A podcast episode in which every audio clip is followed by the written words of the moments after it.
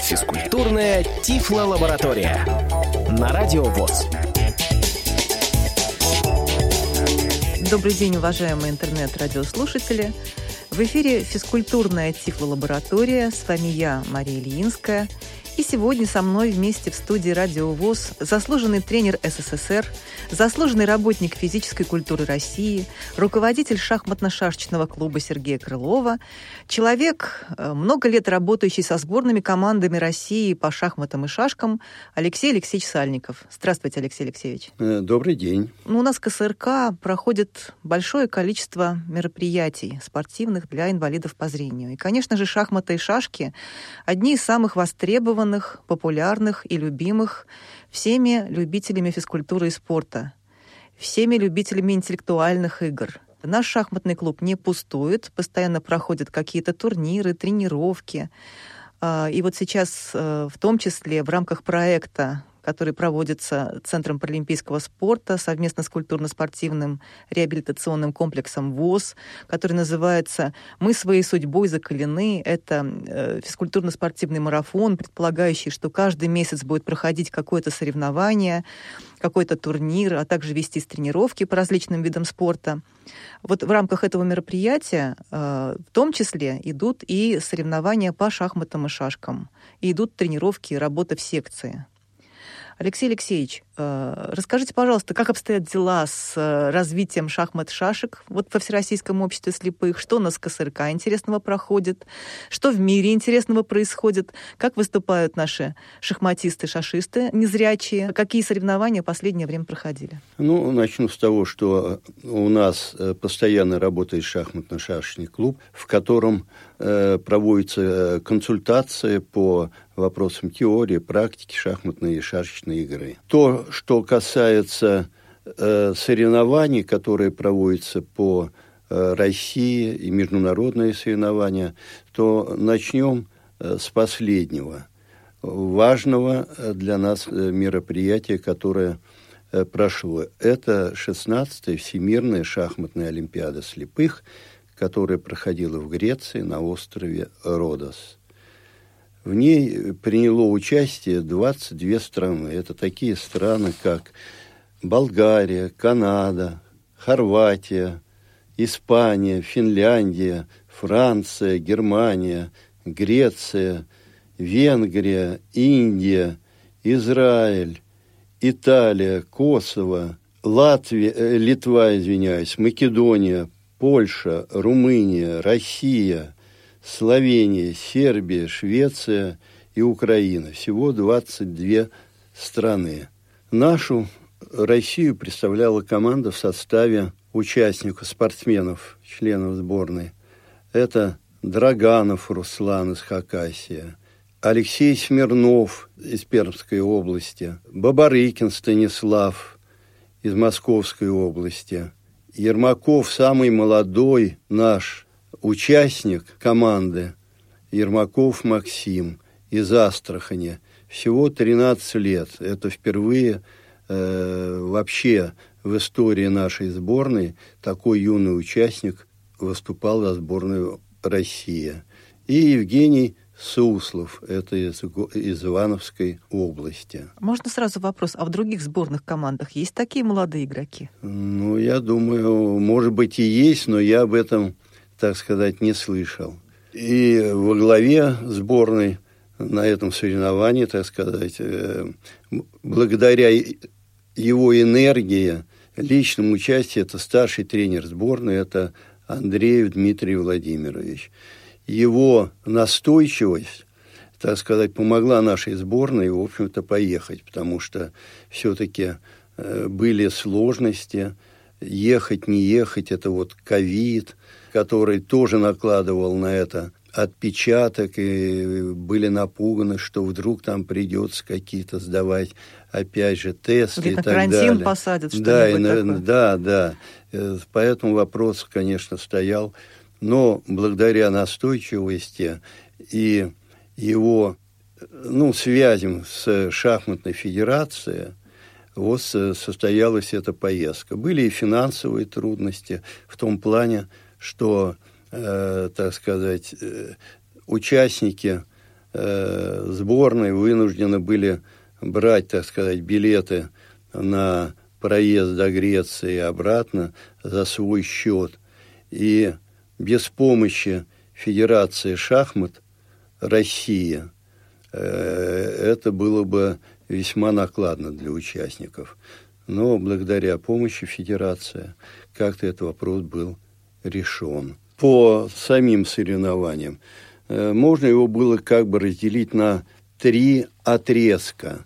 То есть э, э, участники играли, значит, 9 туров, и поэтому можно это, это соревнование как бы разделить на три периода. То есть на первые три тура, начнем вот даже с первого тура – первые три тура, которые, в общем-то, как правило, сильнейшие играли, как правило, со слабейшими, в общем-то, командами. И как бы это э, достаточно вроде бы ну, не накладывало такого сильного впечатления на эти игры. И как бы эти три тура можно было бы пройти легко, тем более, что мы встречались вот в первом туре, Россия встречалась с Македонией, и выигрыш ее 4-0, конечно, никого не удивлял, но уже в первом туре произошла и сенсация. Команда Украины, которая все время, э, так сказать, где-то боролась за тройку, вдруг неожиданно проиграла сборной Индии со счетом полтора на два с половиной. Ну а так, кому нужно было, тот выиграл. Например, поляки выиграли у Хорватии три с половиной на пол очка. Финляндия, Венгрия там 3-1 в пользу Венгрии и так далее. Вот это вот первый такой тур без особых происшествий. Наши... Но, тем не менее, дающий возможность неожиданно игрокам да, вот сыграть и, может быть, даже обыграть сильнейшие команды. Да, ну вот здесь вот так произошло, что сборная Индии обыграла традиционных, так сказать, Хорошо играющих, да, понятно. Да, Украина. Во втором туре вот здесь никаких сенсаций особых не произошло. Россия обыграла Италию со счетом 3,5 на пол очка. Сербия обыграла Словению. Польша обыграла Швецию 4-0. То есть подтвердила свой класс. И никаких особых неожиданностей во втором туре не произошло. Ну, у нас с Италией была одна ничья.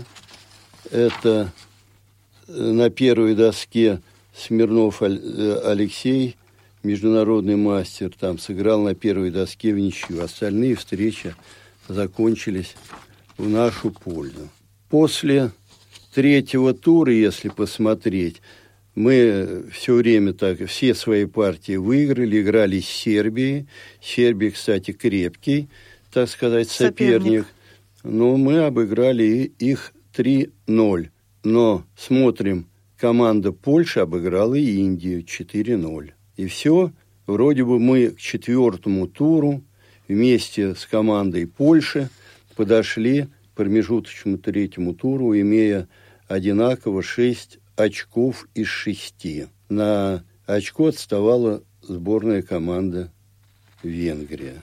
И вот в четвертом туре встретились два лидера – сборная России и сборная Польши. И кто бы мог подумать о таком сокрушительном поражении Польши, которая проиграла с сухим счетом сборной России 4-0. Обычно с ними у нас идет затяжная, так сказать, борьба, э, и, так сказать, не всегда она заканчивалась в нашу пользу. Вот, но здесь 4-0. А в их э, вот в составе команды были какие-то новые игроки, более слабые? Либо... В составе Польши? Да. Нет, у них на первой доске так и играл, как всегда, гроссмейстер Тазбир, которого удалось победить Смирнову Алексею. Так выросло мастерство наших спортсменов, либо что-то деморализовало поляков? Э, ну, трудно сказать. Тру, трудно сказать, но здесь все время обращаю внимание, что на своей доске Ермаков опять четвертую подряд победу одержал. Вот и 13-летний. Молодцы, да, молодцы ребята. Да, это четвертый тур. Идем дальше. Так, неожиданности Украина Италию 4-0, Сербия победила Венгрию. Вот я говорю только о тех, э, в основном, командах, которые где-то в тройке боролись. Швеция Индии проиграла, видите, 4-0 Индия. Очень, так сказать, усилилась, постепенно она начинает набирать силу. Смотрим, в пятом туре наша команда России встречается с вечными соперниками, со сборной Украины. Украина уже проиграла один матч, и для нее, конечно, этот матч был принципиально важным. Проигрывая его, она практически закрывает себе возможность на бороться за третье даже место. И в этом соревновании, в этой встрече Россия выигрывает два с половиной на полтора. А по доскам, значит, Драганов все сыграли в ничью, а решающее очко принес наш, наш, опять же, самый молодой участник Ермаков. Благодаря ему мы выиграли два с половиной на полтора очка. Какой-то уникальный игрок появился у нас, я смотрю. Да, да, да, это еще не все. Дальше Польша с, с Сербией, со своим же конкурентом, значит, выигрывает два с половиной на полтора. И Индия опять же выигрывает у, у Венгрии два с половиной на полтора. То есть где-то идет и после пяти туров мы смотрим. Россия набирает 10 очков, Польша 8, Индия 8, то есть на 2 очка отстают от команды Россия. Германия 7, Украина 6 и Сербия, Испания тоже по 6 очков. Вот такой результат после пятого тура. В шестом туре Россия встречается с Индией. Очень интересный матч мы, конечно, выигрываем, но не с таким бы счетом, на которое э, некоторые думали, что мы вот, ну что там Индия. Опять же, выиграли, но два с половиной на полтора очка. У нас только проиграл Суслов Женя, проиграл свою партию. Вот, на первой доске Смирнов сыграл в ничью, а Бабарыкин и Ермаков выиграли. То есть с, с, с наименьшей кровью не удалось выиграть, только вот так. Усилилась Индия. В седьмом туре мы встречаемся со Швецией, и, в общем-то, неожиданно так легко, в принципе, выигрываем 3-0. 3-1, извиняюсь. Польша побеждает Испанию 4-0 после поражения. Сербия, Индия вот здесь Сербия обыграла Индию два с половиной на, пол, на полтора очка. Оставшиеся три тура, опять же, э, выигрывает Россия э, свои туры, и за тур до конца, то есть в восьмом туре она выигрывает и в седьмом, и за тур до конца она обеспечивает себе первое место. Ну что, блестяще? Блестяще, но тут нужно сказать, что, во-первых, два рекорда были установлены. То есть Россия выиграла все свои матчи. Это один рекорд, который можно только повторить, но не побить. И результат нашего самого молодого участника Ермакова, который 9 из 9 дал. То есть тоже рекорд, который только можно повторить, но никак не, э, так сказать, не превзойти. Великолепно. Поздравляем всех победителей и участников, потому что это действительно очередной шаг, и очередной раз мы доказали, что ВОСовцы наши незрячие всегда на самых верхних ступенях пьедестала, можно так сказать, находятся и в шахматах, и в шашках в том числе. Да. Э, Алексей Алексеевич, что хорошего еще у нас происходит в шахматах и шашках? Ну, нужно сказать, что вот э, э, проходили соревнования чемпионата России по шашкам. Так. Это было с 4 по 12 октября. К сожалению, команд было всего пять. Это Тюмень, Дагестан, Санкт-Петербург, Кострома и Ленинградская область. Здесь э, бесспорное преимущество было у команды Ленинградской области, за которую выступали два мастера спорта, среди них одна женщина Архипова Виктория. Они сделали лишь одну ничью со сборной Санкт-Петербурга и уверенно заняли первое место. Второе место у команды Санкт-Петербурга 12 очков. И третье у команды Костромской области 9 очков. Остальные команды там Тюмень и Дагестан. Дагестан, правда, надо отметить, привезли команду, которая сыграла, вот четвертое место заняла, набрав три очка. Молодцы. В общем, не, не, неплохо. Очень неплохо, да. Ну и последнее, это вот уже в ноябре закончился вот буквально с 4 по 12 ноября в Ярославле в гостинице «Которосль» проходи, э, проходила командный чемпионат России, быстрая игра. Вот. И здесь э, результаты такие. Значит, долгое время лидировала команда Московской области, выигрывая э, у основных своих конкурентов. Но в результате все-таки она отстала от команды Республики Хакасия, которая заняла первое место, набрав 12 очков. На втором три, э, месте Московская область, 11 очков. На третьем месте Самарская область, 8 очков. Остальные команды, конечно, э, были чуть послабее, отстали значительно. Четвертая Новосибирская область, это большой успех этой команды. Пятое место Ивановская область, но нужно отметить, они играли без одной доски, конечно, ему было, им было трудно, бороться за призовое место, но без доски они пятое место. Шестое место, опять же, Республика Дагестан, которая все-таки три очка принесла, шестое место. Но нужно э, отметить, что Дагестан и там, и там пытался участвовать, боролся, и думаю, что у них в перспективе, при том, э, так сказать, отношении к делу, э, вот, э, весьма у них большие перспективы, в принципе. Это здорово. И тем, и тем. И там, в, этом, и там. в этом году уже будут какие-то соревнования или уже нет? Нет, это будем, это как бы заключительные наши соревнования в этом году. И в следующем году, уже начиная с весны, начинаются юношеские личные угу. соревнования вот, по шахматам, по шашкам, как обычно.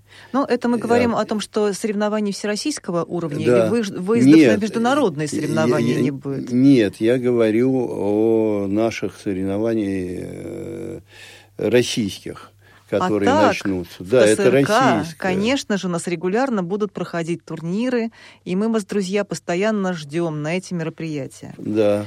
Всем, кто заинтересован этими видами спорта замечательными, я хочу напомнить наши телефоны чтобы вы позвонили к нам в спортивный отдел КСРК ВОЗ, связались с Алексеем Алексеевичем, и он вам расскажет тогда, как можно поучаствовать в этих замечательных турнирах и в тренировках. И, может быть, кто-то из вас тоже в будущем будет представлять точно так же нашу страну успешно на крупных соревнованиях. Все в ваших руках. Телефоны 8 49 943 45 52 и 8 499 943 35 52. Ну и хочу сказать, что э, в интернете есть такая страничка и по шахматам, и по шашкам. Называется «Шашки ВОЗ» и «Шахматы ВОЗ». Там вся информация, все, так сказать, о всех соревнованиях, плюс можно э, вести, так сказать, э, беседы с шахматистами из различных регионов страны. Там самая горячая информация по соревнованиям. Так называется «Шахматы ВОЗ» и «Шашки ВОЗ». Так что, дорогие друзья, вливайтесь в стройные ряды успешных игроков шахмата и шашки. Рады вас всегда видеть в наших спортивных секциях. Наша передача подходит к концу. Всего вам доброго. До свидания. До свидания. Физкультурная Тифло-лаборатория.